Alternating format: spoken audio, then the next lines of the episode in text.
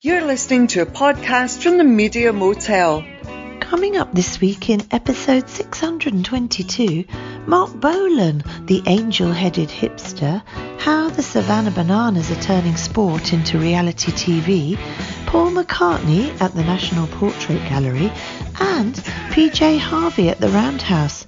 That's all coming up after T Rex and Children of the Revolution.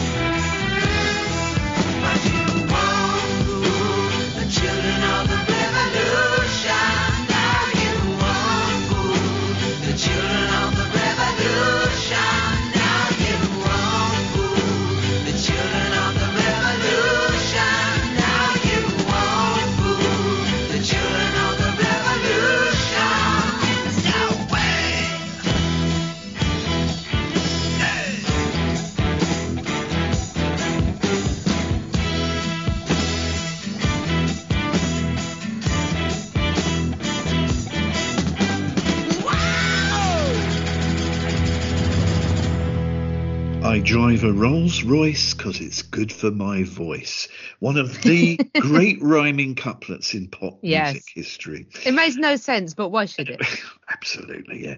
I had a look at the discography of T Rex yesterday and counted 49 compilation albums and box sets and um, 11 live albums. That's just extraordinary for an act that lasted just over two years at the top. But it was it was a run of 10 singles that reached the UK top 10 uh, in a row in the early 70s that made Marc Bolan a pop star. And that was one of them from 1972, number two in the UK, T Rex and Children of the Revolution. Brilliant. That is such a great song, isn't it? It's got a great um that sort of slight Eastern mysticism to it as well that I quite like, particularly in the music as well. It could almost be Kashmir by Led Zeppelin, couldn't it? It's got that kind of um could, that yeah. kind of um or sort of the Beatles kind of sitar driven numbers or something. That is Mm. very although it's although it's it's although it's sort of late sixties, early seventies, it's that kind of transition time, I think, from the sort Mm. of flower power of the of the sixties to something a bit more rocky and a bit more sleek, I think. But I've always been a huge fan of that. And like you say, driving a Rolls Royce because it's good for your voice. I mean, it's not exactly fanfare for the common man, is it? But but uh, equally, I, I enjoy its silliness. Welcome to the Parish Counsel. It's episode 622. I'm Terence Stackham. And, well, it's the question the media, the press, they've been asking all week. Are the rumours true? Is she replacing Louise Redknapp in Eternal? Let's ask Juliet Harris. I mean, I was trying to explain Eternal to someone the other day, and the the sort of split that's happened. Well, it would seem there are two people that need to be replaced in Eternal because there seems to be a split between uh between the the Bennett sisters, not to be Mm. confused with the characters from Pride and Prejudice, different No. Bennett sisters, it turns out. Um, and as I described it the other day, Michelle Hattie from EastEnders Gale and Louise Louise Redknapp, because that's how she's known, isn't she? She's she's she, she was just known as you know much like a Brazilian football. She's just Louise, isn't she? Really? Yes. So so yes, I um I I wish I could replace Louise, Hmm. but actually I've long had a theory that Louise the Louise um Louise Redknapp. Um I think she's a nice person, and I tell you Hmm. what makes me think she's a, thinks she's a nice person. Louise Redknapp is someone, and I have heard this from a couple of people that are sort of there or thereabouts in the industry as well. So it's not just me going off on my usual insane theories with no factual basis at all. There is something, there is something behind this.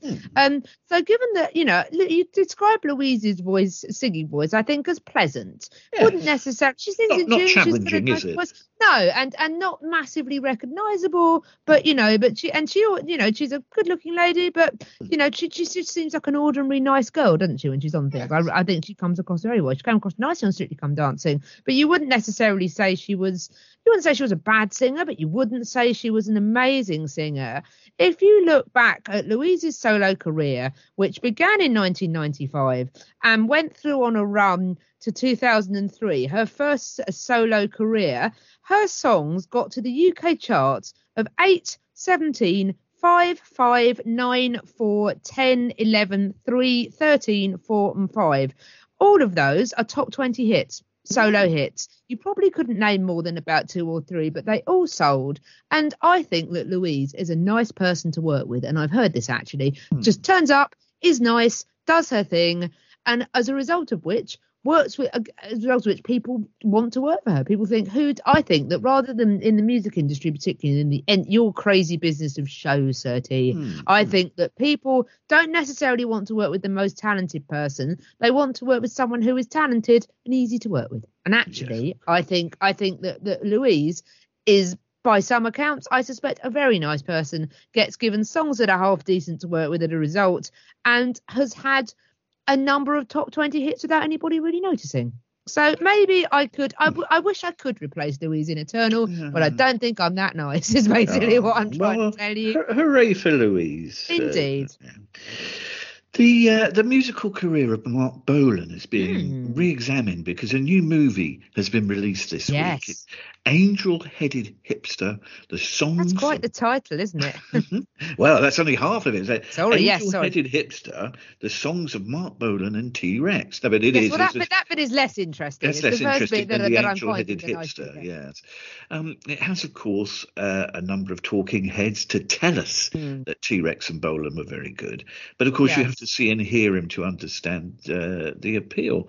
Um, and I, I think there's um, two lines to take on this.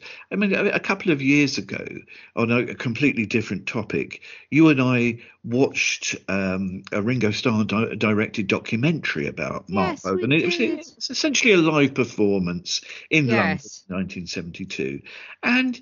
Um, I don't mean to be rude, and uh, I apologise to any Bo- uh, Bolan fans, but it was absolutely terrible. it Um, wasn't good. I remember it being quite poor. I mean, most of the stuff we watch, I can find some merit in, but I remember that being quite unmeritorious. It was awful. And there were, there were like, it was about a 45 minute show. Hmm.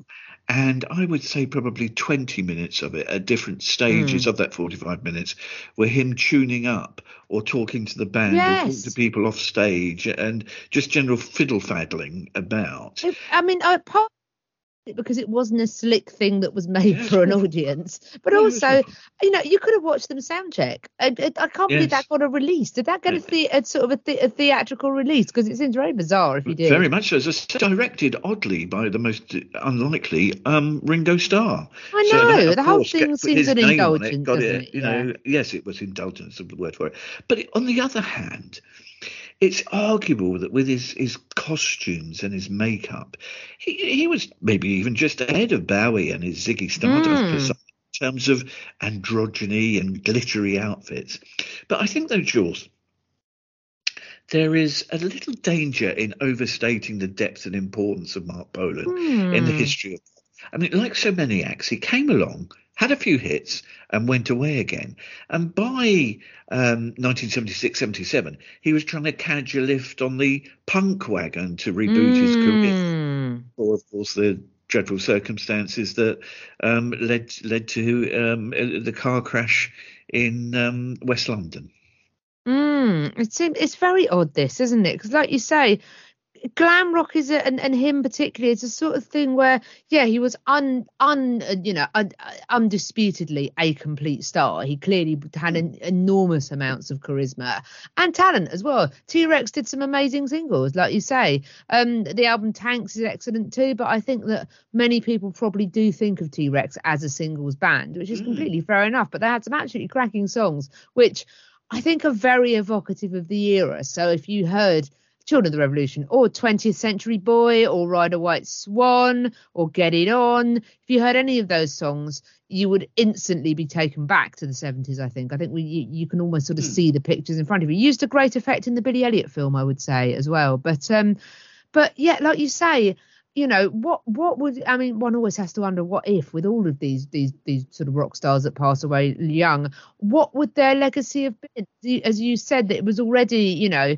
at the start already burnt out in the sense that you know glam rock was a genre that was a passing fad that punk was after it i suppose really. They they you know they're, they're sounds that have had an impact but perhaps more as a period curio rather than now. I don't know. You do hear some bands on the radio that you think, oh yeah, this is quite the Kaiser Chiefs. I've always found to be a little bit sort of glam pop, if you see what I mean, and Kasabian and that generation of bands. I think lent a little bit to sort of gra- sort of glam stompy pop and the feeling as well and bands like that I think might not have existed without glam glam rock but um yeah like you say a, a difficult I, I with the fact that that you know that he was sort of Bowie before Bowie was really in a way. But then having said that, yes, Bowie lived for much longer than Marc Bolan did. But would Marc Bolan have shown the the sheer staying power and the the ability to adapt that David Bowie has? Like all of those those great solo artists that managed to managed to release records for years and years and years and years and years on end for decades or decades. Um, you know, uh, people like for all that she might have a detractors now, like Madonna, for example, people that are able to have that adaptability. Like you say, the fact that Marc Bolan was already trying to sort of hitch a ride on the punk bandwagon rather than sort of doing his own thing suggests to me that he might not have had the staying power of mm, David I Bowie. agree. Although, of course, we'll never know, will we? So, so it's it's difficult to judge. Mm. Wrote some fantastic and performed some fantastic pop singles, and uh, was a star in the sense that I think that a lot of people would know what Marc Bolan looked like if you if you mentioned the name Marc Bolan. But then having said that, how old are those people? What impact do people under the I mean, I know that I'm just under the age of forty. Do people under the does anybody under the age of thirty know who Marc Bolan is? I would say a very definite no. Mm. Mm. Which perhaps is the answer to a question, isn't it? I don't know.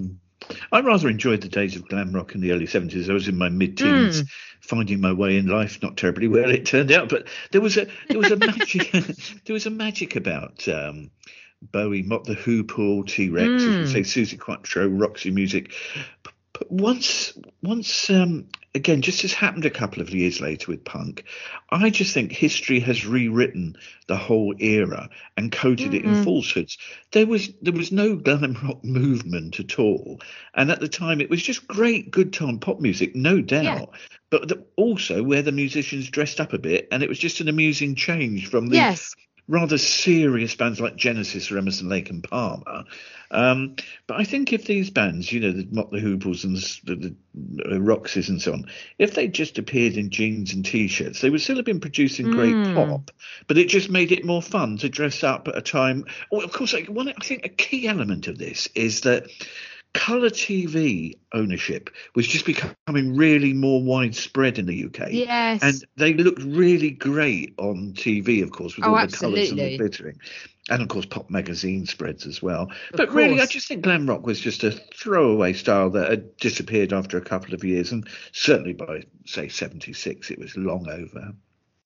Absolutely, I agree. It's very um it's yeah, like you said, there's some wonderful music from that era. Hmm. And I think that we still do I mean you you might still hear that music on the radio on say Radio Hmm. 2 or on Greatest Hits or you know on Capital Gold or that sort of thing. And it always it always sounds great, but it is sort of retro, isn't it really? And Yeah, there was no depth to it. And I don't think the people that were playing it at the time were assumed would either then or now say that they were, you know, writing music of great um, intent to change Or- the world. No, although you say that, and I, I do take that point, but equally, in a way, the greatest, most enduring pop is often very throwaway, isn't it? Oh, for um, sure, and yeah. and actually, I would say that the music of that quite a lot of it is still the music of discos. I've played glam rock numbers like the Sweets Mm. So before true, and stuff yeah. like that, Mm. and particularly people of a certain age. I hate to say it as well. It's good time music. So yes, exactly you that. you could argue that bands, you know, serious bands like Emerson, Lake and Palmer,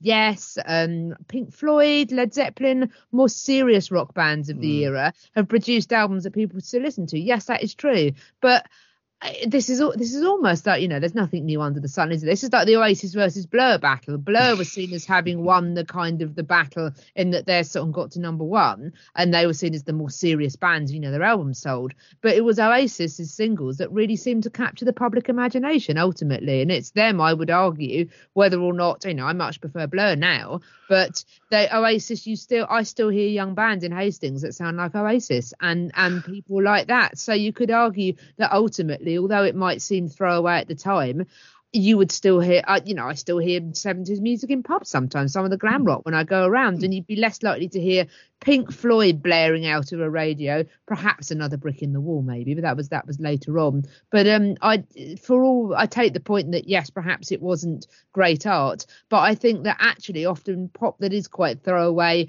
but is very simple often sticks in the mind for longer Oh, I couldn't agree more. I, mean, Mm. I should stress that if I was in a pub yes and um, music was coming on and Mott the Hoople came on, Yes, I'd you'd be delighted. I'd be delighted and a hundred times more um, pleased than if I heard um, something by uh, Genesis. So you know, that, that, that I couldn't agree more. It's just I'm um, um, just.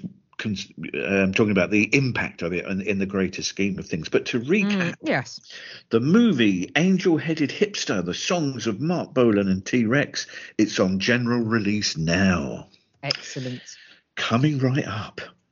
How making baseball fun in America could have repercussions for sport all around the world. so That's next after Anna Erhard. You say you are the same height as me.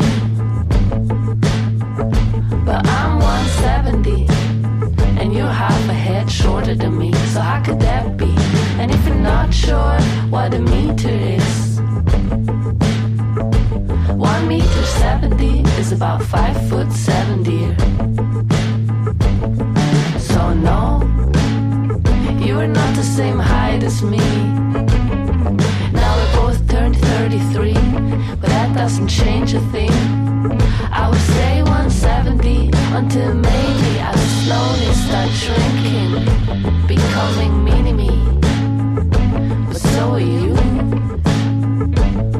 And then let's measure again when we're and still friends before we D or ascend to heaven? Let's settle it, let's settle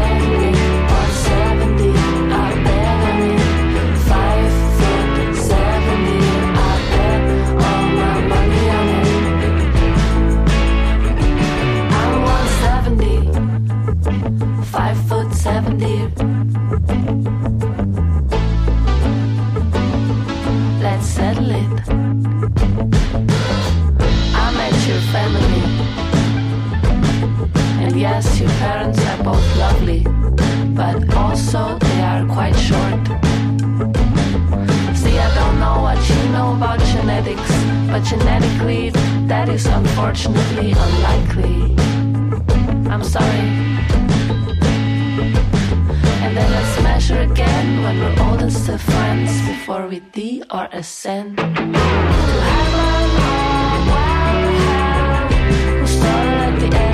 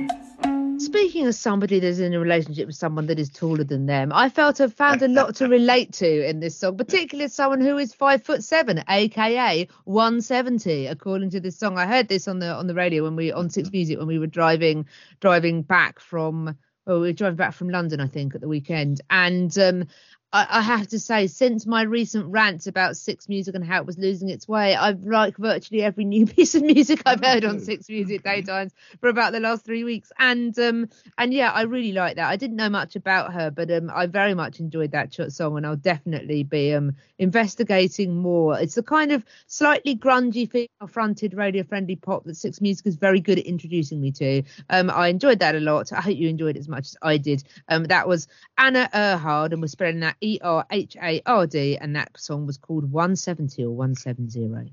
Really, really groovy chorus and a, a, lovely Swiss accent as well. but um, excellent.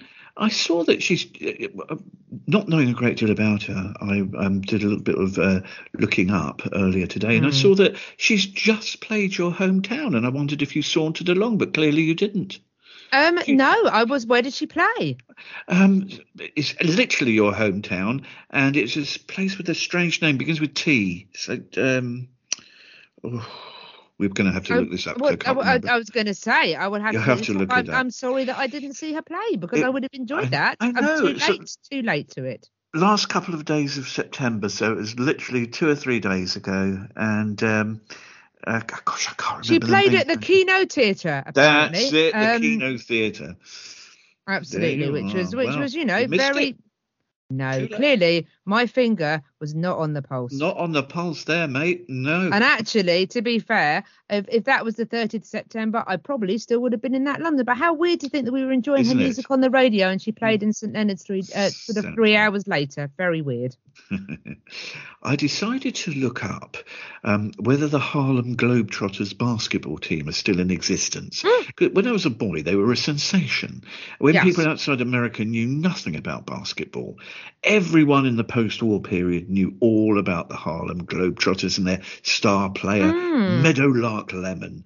And I'm happy to report that they are still out there touring the world, including amazingly dates at huge venues in the in the UK, like Wembley Arena, um, in February next year. But the point of the Harlem Globetrotters was that they didn't play at all in or, and don't in the American NBA. No. They, they're an exhibition team who combine Yes. basketball teams with humour, comedy um, in their games. Much of it's rather it's a slapstick, I suppose one would say. Hmm. In the modern era, we'd call it scripted reality in terms of sports, rather. I It- love rather like wrestling. An idea, yes. Yeah, but this element of entertainment is growing fast. I say entertainment rather than sport because in this development, tricks, stunts, and fun uh, are perhaps more important than the result. And George, Hmm. you've been looking into this growing phenomena, and in particular, the popularity of a baseball team based in Savannah, Georgia. Yes, and you know this rather depresses me. It might well be that I'm just uh, I'm just behind the times, Sir T. Um, it's uh, so it's a piece by Jonathan Liew in um, the Guardian. Jonathan Liew's excellent. He writes in the New Statesman as well, and I very much enjoy his writing. He always gives a, a an he always writes about interesting things. I think. Um, and the headline is the Savannah Bananas show us that sport's future may not look like sport. And he says the sport is gradually supplanted by scripted entertainment. It is starting to resemble something else entirely. So um, it's um.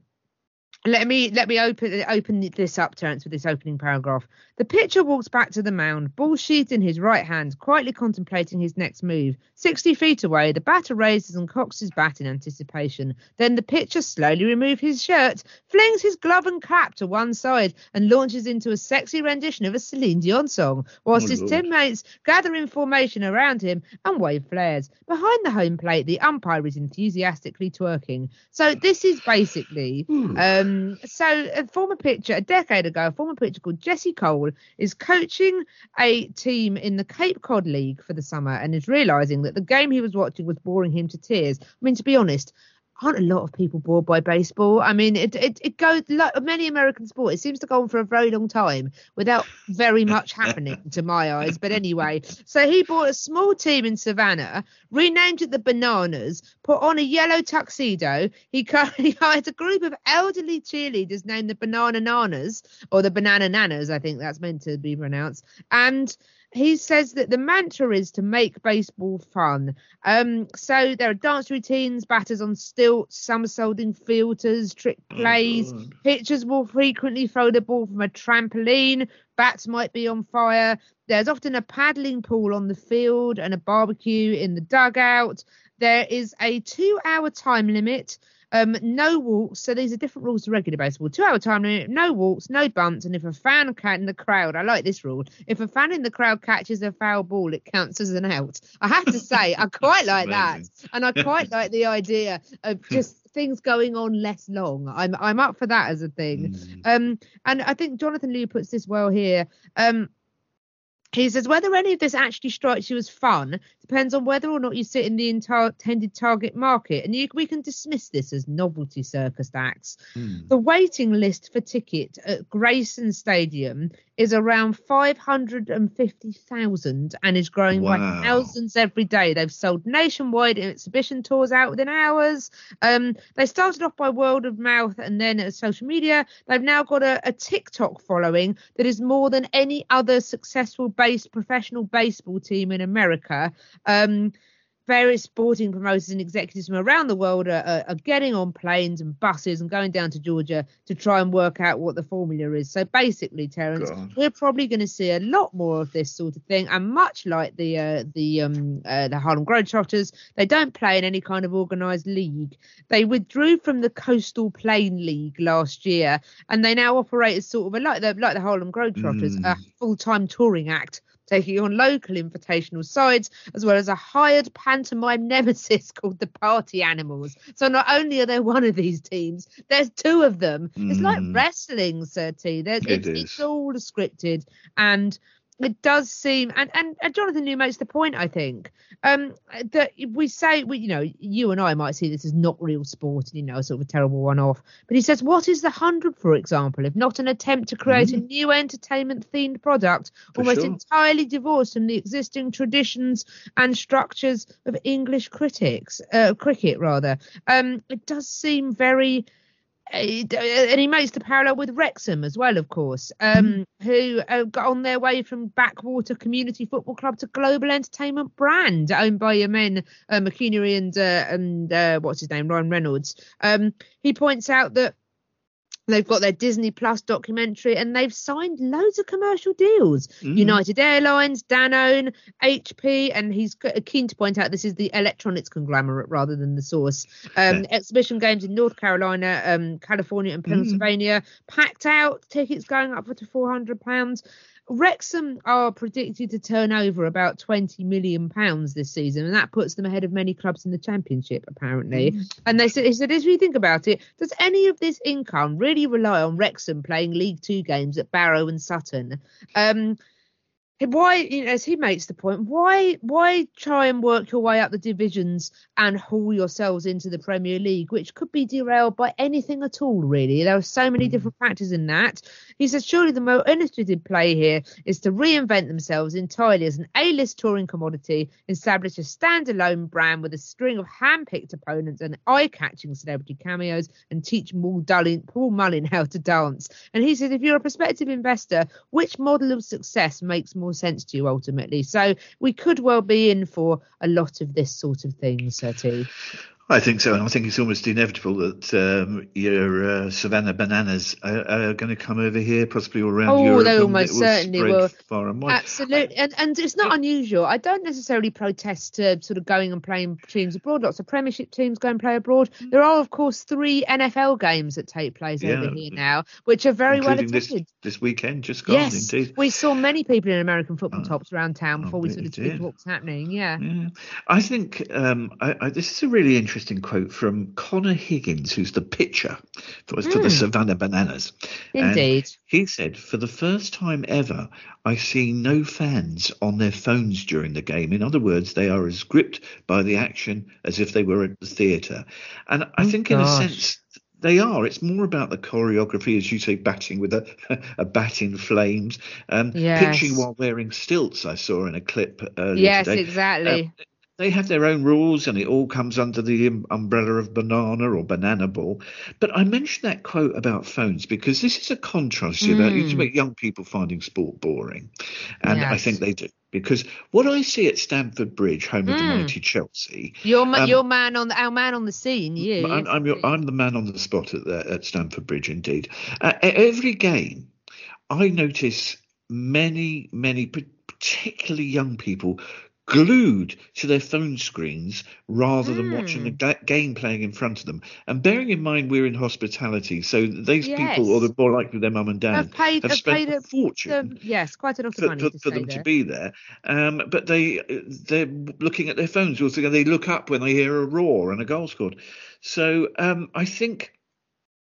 Well, I think it's a it's a part of a broader picture because fans in the stadium don't matter anymore. They we we just extras herded into place for Mm, for background for the television companies. I mean, and I'll give you another example at Stamford Bridge just quickly. As I say, we pay a fortune to have hospitality season yes, tickets. I I'm daren't ask how much, but I bet they're they're a you know they're a pretty penny. You know, I don't deny how lucky we are to be able to do this, but it, no, absolutely, but but it's a it's a leisure hobby, and, you, and you're entitled to buy tickets. Exactly, you know, I think I think it's brilliant. it means we get to the ground a couple of hours before kickoff to have a meal and a, a drink in this in the in the ground.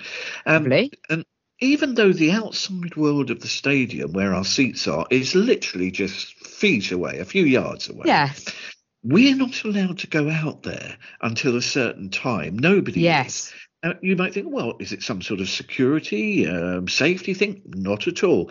The TV companies don't want fans trickling Mm. into shot lest they interrupt or distract the viewer from whoever, Robbie Savage, Michael Owen, whoever, giving their pre-match views on the upcoming game, possibly waving fingers or giving sort of particular rude signs or barracking. Yes, quite. So the, the clubs are compliant in keeping the people who are paying a fortune out of the stadium for the sake of the TV. And of course, the vast majority of money accrued by the top clubs, at least, is television money. Attendance income is negligible in terms of hmm. percentages next to it. So, clubs now owned by American hedge funds or Middle Eastern countries, they don't hmm. care about you and me in, I don't know, seat F73 or D24. It's all about about as you've said about Wrexham and the Savannah Bananas. Um, it's Yes. all about maximising profits, and the Savannah Bananas are providing all the clicks on TikTok and YouTube to bring in the millions.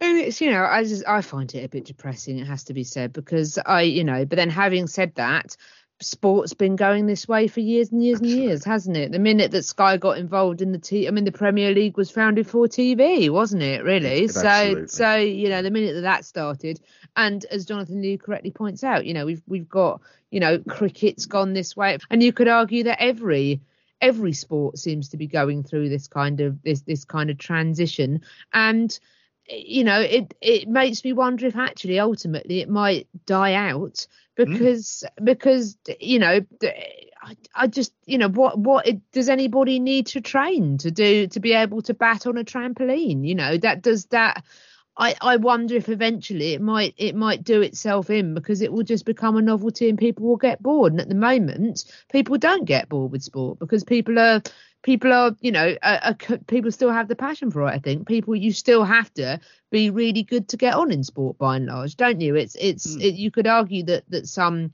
you know that it's difficult for working class players. Of course it almost certainly is for working class kids. They don't have the opportunities. You could argue that you know particularly in women's football as well. I know there's a big debate going on in the women's game at the moment about class on the basis that lots of teams play out of town. Um, you know, how do players get to get to training facilities, that sort of thing.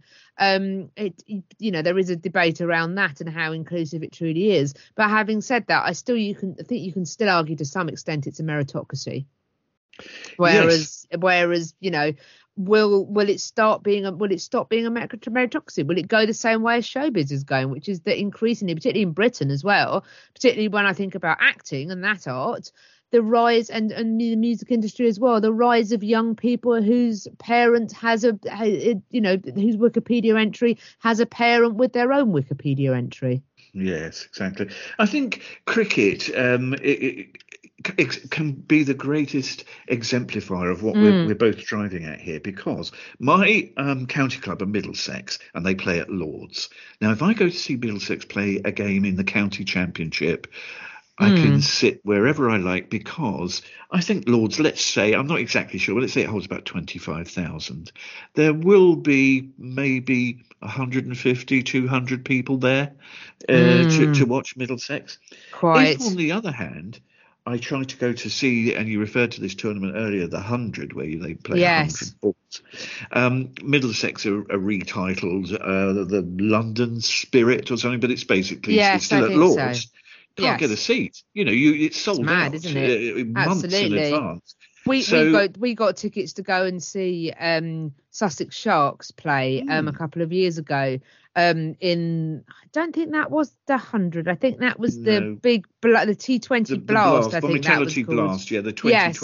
Oh yes, yeah. I remember it's the Vitality blast because we Mm. kept constantly being told it was the Vitality Mm. Blast, and I got told off by all of my colleagues I was with for constantly saying that you know could you not be so loud? You're impinging upon my enjoyment of the Vitality Blast. And I told everybody in the co- in the uh, in the office on Monday we very much enjoyed our time at the Vitality Blast at At Hove Stadium on uh, the county ground, and uh, and it's, it's uh, you know it makes me think of that lovely um I don't know if you remember this, but Aardman Animations did a Christmas um thing years and years and years ago called Robbie the Reindeer, and they did do a, a sequel to it as well. And it all surrounded the tournament. It was meant to be like an, a Winter Olympics for the North Pole, but it was called the Reindeer Games, as in they wouldn't let poor Rudolph join any reindeer games.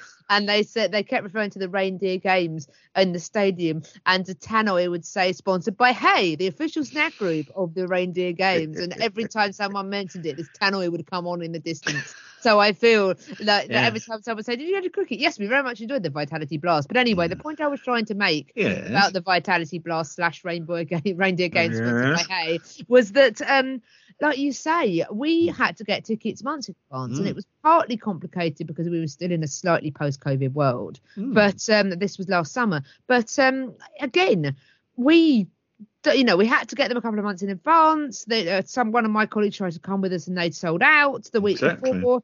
And uh, there were two blokes having quite a, a, I thought, a reasonable conversation next to me, who were clearly fans, sort of uh, uh, county fans, you know, sort of sort of county cricket fans. And they had a conversation along the lines of, I don't particularly, this isn't my thing, but if we don't have this, then the county games become unsustainable because, like, you know, there are three people in each stand, you know, on on day Yeah, two, exactly, yeah. Mm. and also, and you know, you could tie this back to, you know, sport has sport and have certain industries become just alcohol floggers. The amount of people I saw, firstly, we saw lots of stag do's and and similar sort of outings, but secondly, I I counted in three minutes it took my colleague to go to the toilet and come back i counted how many people walked past our section of the stand holding you know those things where you can hold four pints Oh, sort of cardboardy things Yeah. how many people walked past that had Mhm. full full four pints of those and i counted 17 in about Mm. three minutes Exactly. it's yeah. big business. It's It big is. industry. And you could argue that, you know, county cricket is a lost leader when you've got things like that. And maybe there is room for a world where the Savannah Bananas bring in lots of money to baseball and then, you know, lower league teams. Is there going to be a trickle down from that? No, probably not. They're a rich person's plaything, aren't they? Yeah, That's exactly it. Razzmatazz wins Mm. every time. There's- Sadly, yes. Yes, there's more to come, including Sir Paul McCartney at the National Portrait Gallery and Polly Jean Harvey at the Roundhouse. Mm, all the big ones. That's next after Paul McCartney.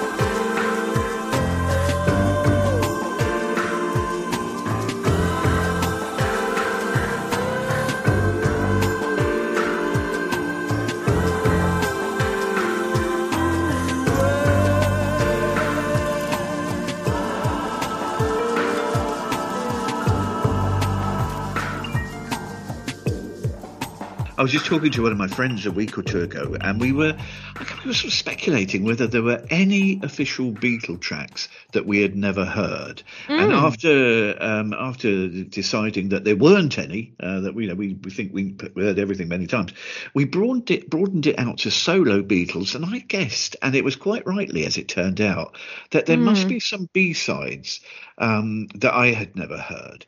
So I compiled uh, a playlist of Paul McCartney B sides. Um, realised I hadn't heard several of them before, and uh, have been playing that over the last couple of weeks, and discovered some absolute gems like this track, which was the B side of Paul's Hope of Deliverance single in 1992. I think it could have been a hit on its own merit. Yes, so I agree. 1992, Paul McCartney and Kicked Around No More.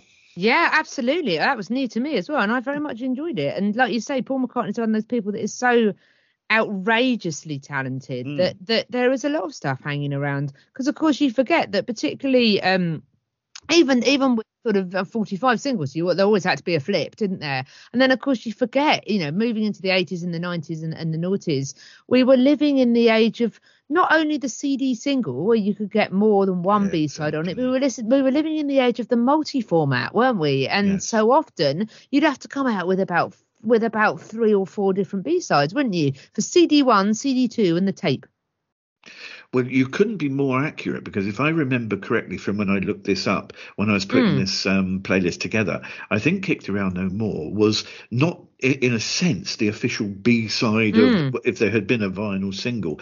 It was tucked away on exactly what you say as an extra bonus track on one of the CD single releases. So even, it was Mm. even more obscure.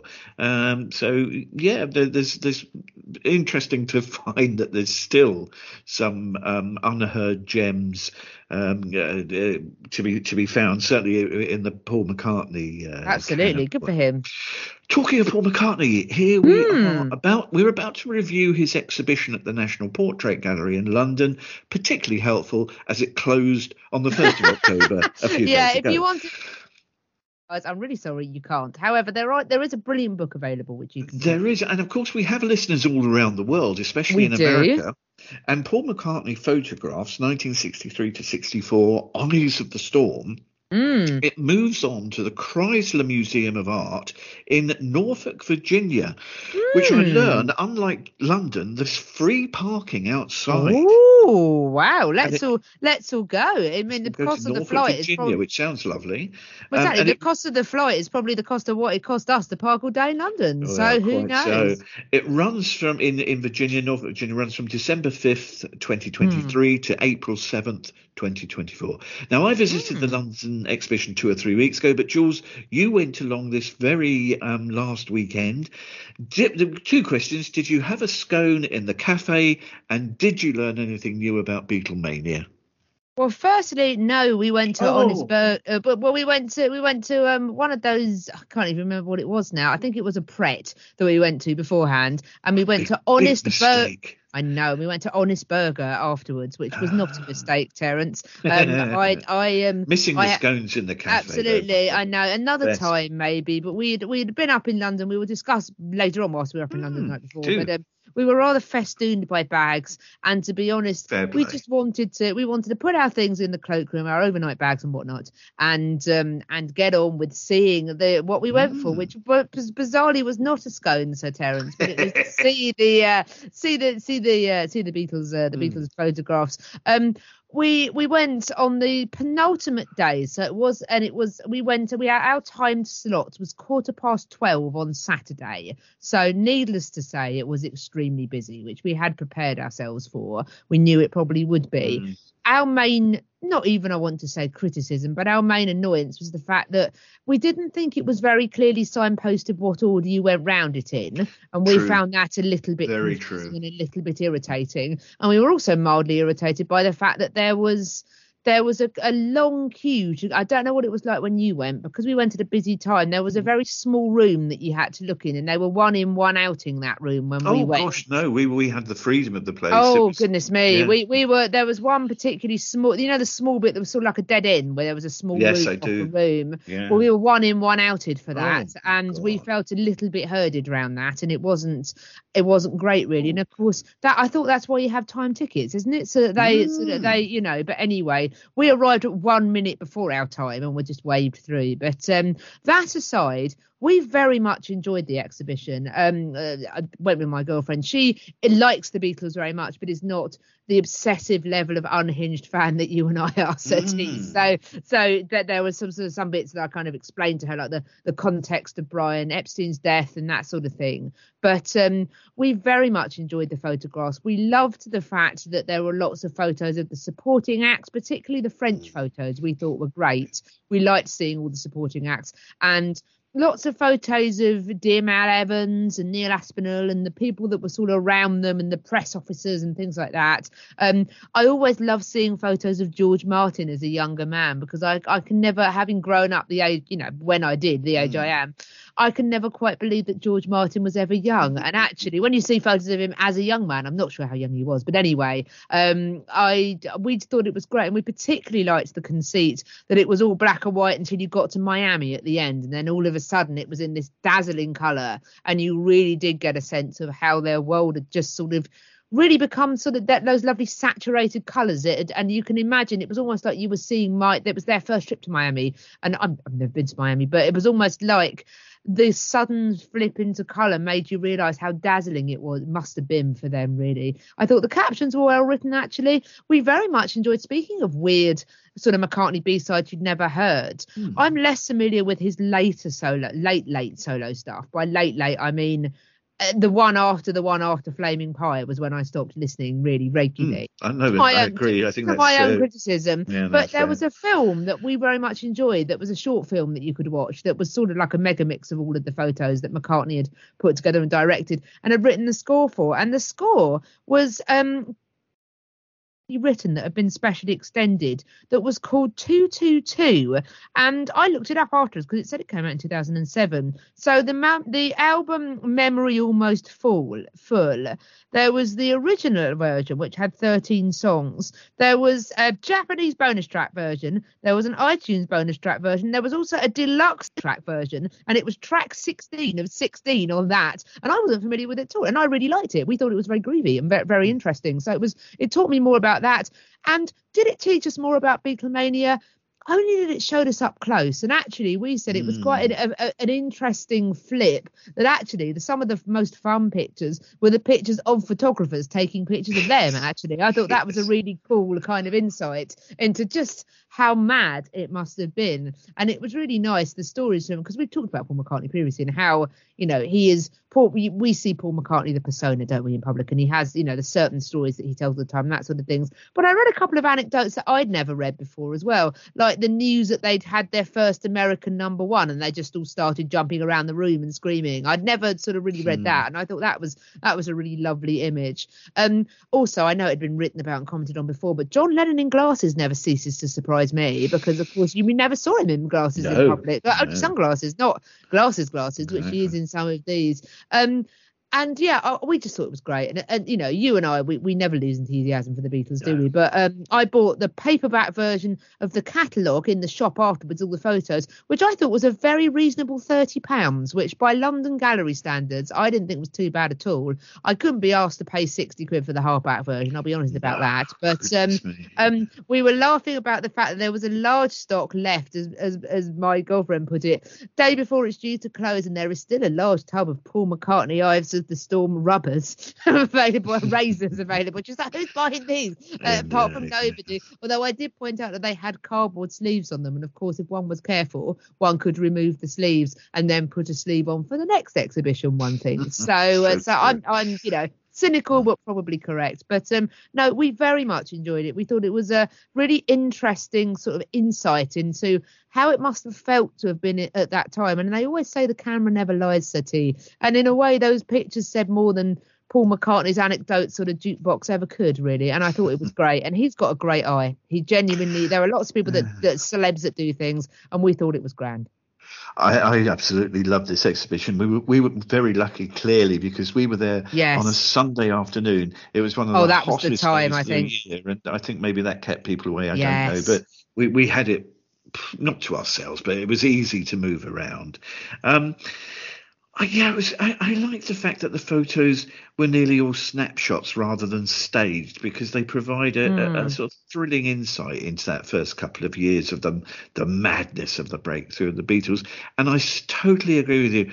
Um, I, I especially enjoyed seeing those new photos you mentioned of the sort of wider tribe, Mal Evans, Neil Aspinall, um, George Martin, and of course Brian Epstein, who we often Mm. forget was still a young man. Um, Yes. because he was so formal looking, we don't always remember he was only six years older than Lennon and Ringo. I mean, he Mm. could easily still be alive today. you know, Yes. Um, he was still in his 20s when some of these photos were taken, Epstein. Um, as you say, there's like three stages the early days of Liverpool, and then London, Jane Asher, and so on, and Paris. Um, Hmm. Looking Paris looking exactly as you would imagine Paris to be in 1963. yes it was Wonderful. really perfect I thought But then suddenly, as you rightly point out, we burst into colour in Miami and the magic and mayhem of 1964 in America, and of course, previously New York and Washington. Um, the craziness of the fans, uh, the, the confusion of the cops, you can see it on their faces, and, and also older passers by who are caught in. Yes.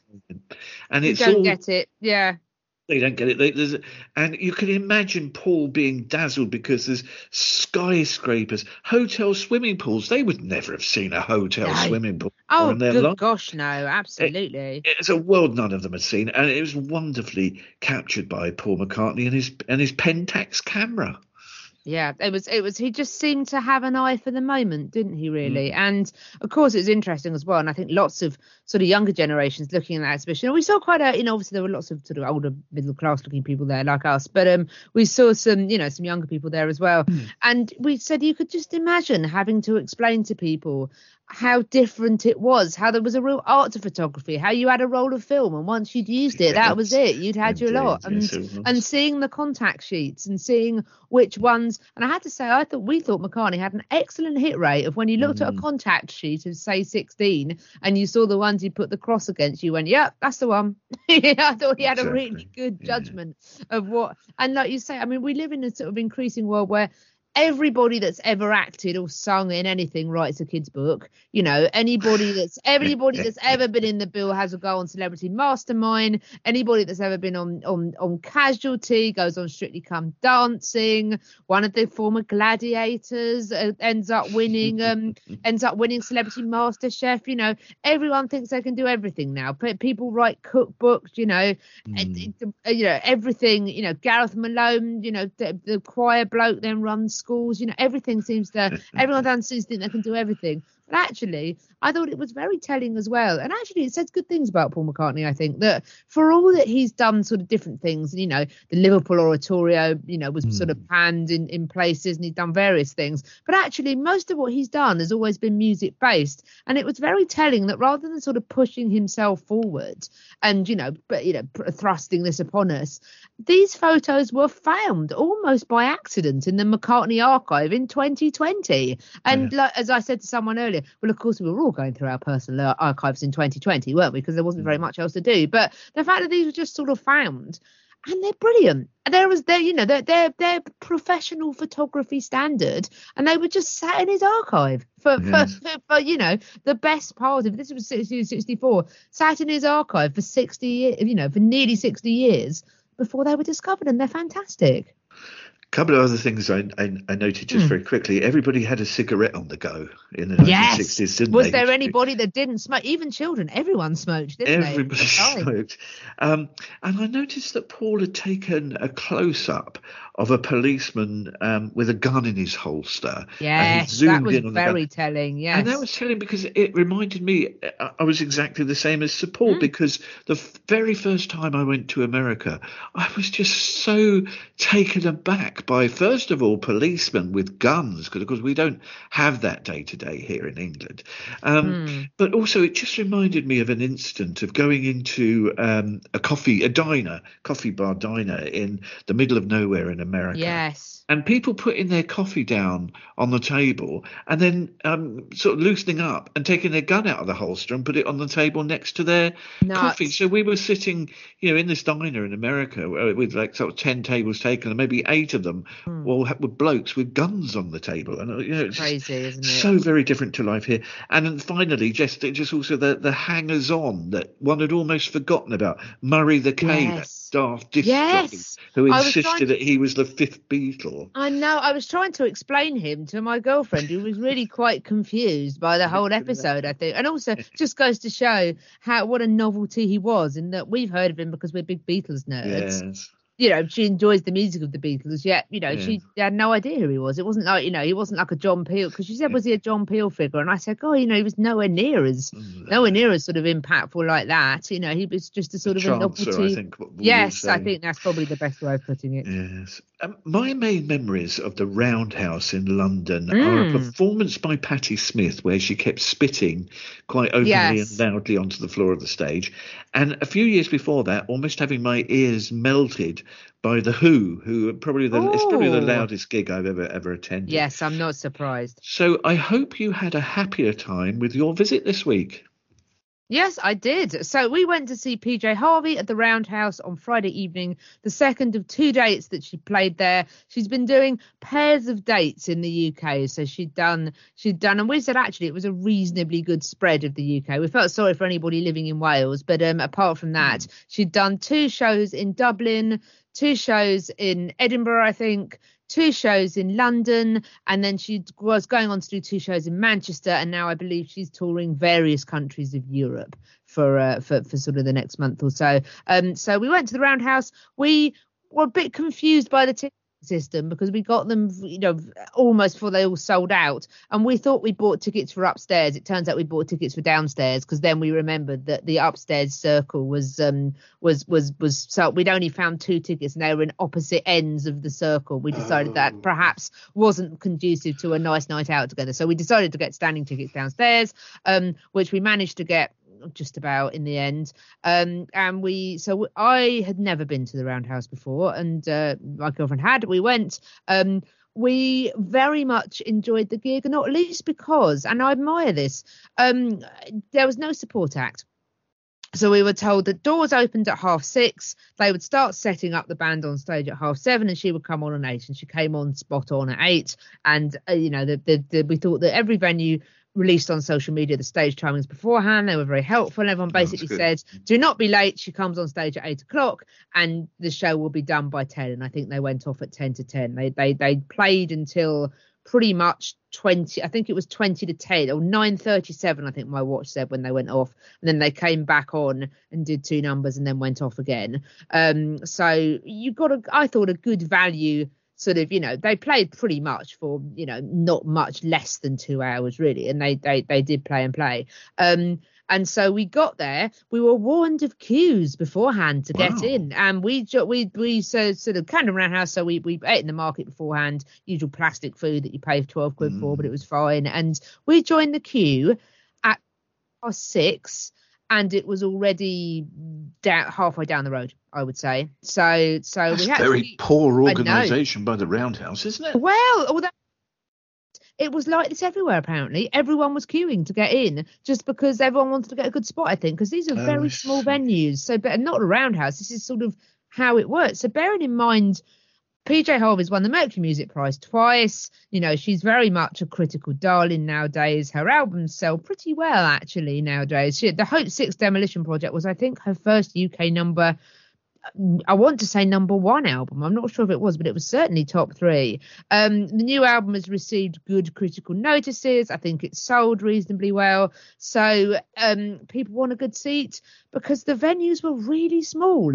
The Roundhouse has a capacity of 800 Gosh, which is yeah, tiny, isn't yeah, it? it's Absolutely small. tiny. Yeah. And she did two dates there, and that was it. So, um, and she played um the Royal Al- the Albert Hall in Manchester. I want to say Royal Albert Hall. It's not. It's Mm-hmm. Albert Hall in Manchester. Um, she didn't play huge venues really, so that's why I think there was Hmm. so much frenzied queuing beforehand. We did manage to get a reason. We, well, we stood by the at the back. At the top of the thing next to where the sound desk is. So actually, Oh, always a good spot. Always we a good. decided that was a good play. We got into a conversation with a delightful man called Joe, who was really lovely. It was great to meet him. I'm not sure he'd be listening or not, but hi Joe, if you are. Um, he was great, and um, and he informed us he'd been a pub landlord in Camden at various points over the years, and, and dad knew a lot about things, was very interesting, and said the sound upstairs was actually quite poor apparently, so we'd done well to be downstairs. Um, so we we we knew I'd I'd seen the set list floating about, which hadn't changed apparently throughout the tour. But I did that thing where I was sort of aware of it, but didn't want to concentrate on Mm. it, didn't want to ruin the surprise. And the format followed, and I think this is actually. I'd complained about the Super Furry Animals doing this at a festival once, but I think festivals are different. If you're doing a gig which people have paid to see you and then queue up even before the venue opens to see you, I think you can work on the basis that Mm. people are quite excited to see you. PJ Harvey is, t- is promoting a new album that she is touring, so therefore one can expect to hear the new album. So what she did, and I thought this worked really well, was she played the new album from start to finish in its entirety in that order in the first half of the show, which was directed by theatre director who she's worked with before, and then the second half she did, I thought, was a fantastic selection of her back catalogue. And she did a mixture of quite unusual songs from albums album tracks. She did some really you know some of the big singles. We we thought it was a very sensible and well chosen set and she managed to factor in a, a, a break for herself because at the end of the first half of the show when the first album was finished um her right man her right hand man john parish was there um big figure in her her career and bless he led he led her the other blokes in her band um through a mass sing of a song called color of the earth which ends let england shake which he sings lead vocal on. So uh, as we put it the lads all had a sing together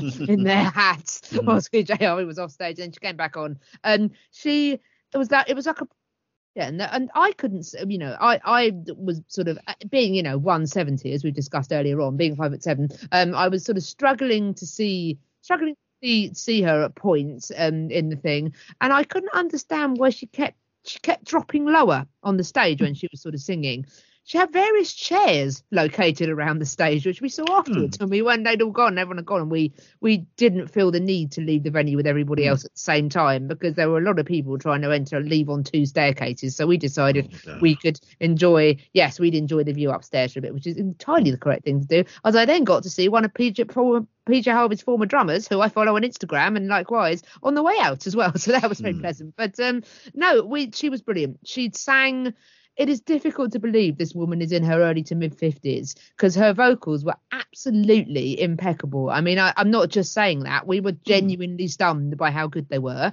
Um, how good the sound in the roundhouse was at picking them out because quite often you go and see singers and you you lose words in the sludge don't you and and you kind of it was spot on absolutely spot on throughout um very interesting sort of stage backdrop it was a very good presentation of her record which sounded great live. Uh, uh, I inside the old year dying sounds fantastic live. It, it really did take on a kind of a, a life of its own. Um she's a brilliant performer. Bless her she she doesn't speak at all between songs now. Really? at the end at the end she spoke at the end.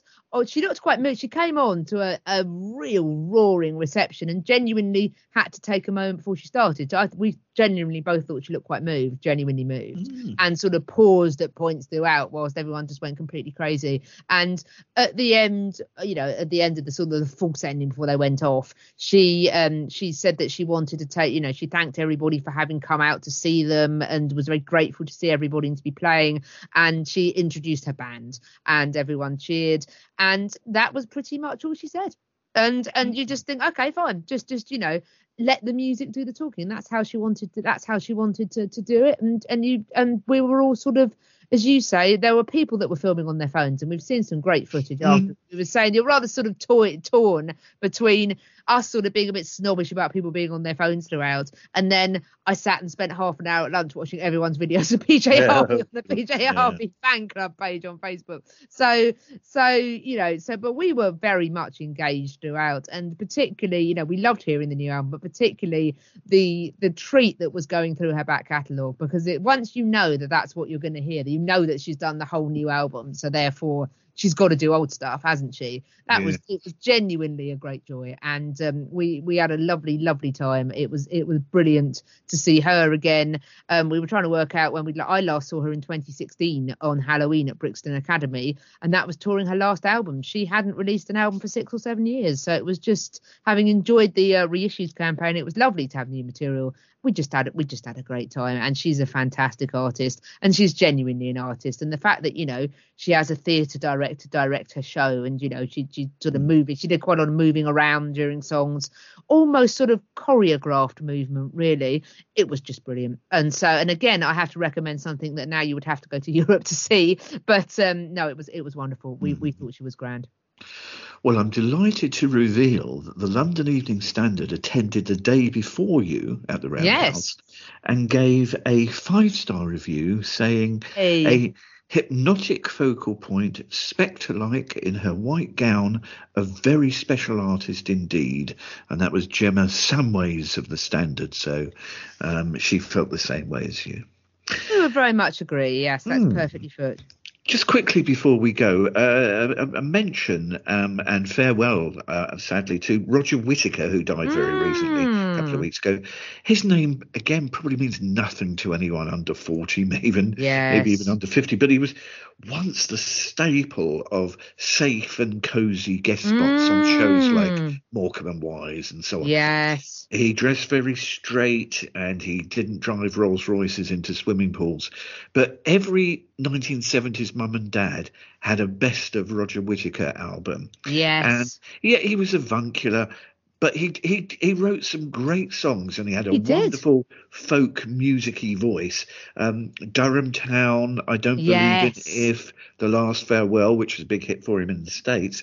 So um yeah, he, he he was a great musician who wrote great songs, and so it is a, of a farewell to Roger Whittaker. Yes, I very much agree. And he was often um he was uh, he's played occasionally on Smooth Sailing. Um, New World in the Morning has been uh, has been played Mm. report, and also um in the aftermath because I was originally started this this sort of project during lockdown. Um, I ch- had a cheeky request from someone in the aftermath of the Dominic Cummings revelations um, and his his uh, visit away. I was asked to play Durham Town in tribute to his adventures in Barnard Castle, which I was happy to do. But no, I agree. Very almost a bit like um like you said when we talked earlier about does anybody under 30 know who this is? I always hmm. file him under the same sort of thing as jack hargreaves you know you're out of town man that you know does anybody under the age of 50 know or 40 know who this is? And but yet really huge in their own way in their generation weren't they? And sort of They sort of per- pervasive but uh, you know without necessarily people knowing who they were now but no a very talented musician and like you say a very avuncular presence and and every roger i haven't heard many roger whittaker songs but Yeah. everyone i've heard i've really liked so actually i might try and listen to a bit tomorrow as a Hmm. tribute Thanks very much for listening this week. Good to have you there. always a pleasure As we learned, Julia is not joining Eternal. I, I know it's going to mean, it's disappoint it's people, but it's it's a, much to your eternal disappointment. I am not Mm. joining, indeed. but of course that means you can continue your radio career. I mean, that in a, I mean, to say it's a career is a very generous interpretation of it. But uh, yeah, I uh, do uh, smooth sailing on Sunday evenings from 7 to 9 p.m. on noiseboxradio.com. Uh, Yacht Rock, MOR, and Roger Whittaker is advertised. um, I also do um, something called Lots of Words on Thursday evenings from 8 till 9, which is repeated from 11 till 12 on Tuesdays. And that is instrumentals of all and no genres, which I always very much enjoy doing. To play us out, an example of one of the greatest uses of sampling ever. Absolutely. I mean, I really like this. It's um it's it's like you say, it's got such a sort of style to it. Um I wasn't familiar with this until a few years ago. A pal of mine we have a mutual friend that has a, a, sort of a private press and and cut sort of you can order you can order 45 inch eh, 45 speed 7 inch singles to order and you can choose what you want on, on the A and the B side. Now I, I DJ'd someone's wedding once and had one custom made for them which we played as their first dance and then we gave it to them as a gift. So that sort of thing hmm. that's, that's that's nice to do. And he'd made one of these for my friend Ian because Ian had discovered this this song, um, which isn't as old as one might think it is, um, and really really liked it. And so he got our pal Russ to do this on a um, on a on a sort of a, a what we would call a hooky press, I suppose, really. And um, he played it, and it was an absolute revelation. I thought it's the title track of this album by the singer McKay, who's also known as Stephanie McKay. It came out in 2003, so it's 20 years old. This record, and it sounds very old yet very contemporary all at once to me. Really, the one of the greatest uses of sampling, as ever you say. Um, samples double barrel by Dave and Ansel Collins. And by the way, I spent years thinking he was called Dave Collins. He isn't. It's a bloke called Ansel Collins and his mate that's just called Dave. Anyway, um, it's a sample of that. And I think that, that uh, Stephanie McKay's vocal over the top is just sublime. And like you say, a brilliant, brilliant use of a sample. This is Stephanie McKay and Take Me Over. I am the magnificent. I'm back with the shaker of soul boss, most thundering, storming, sound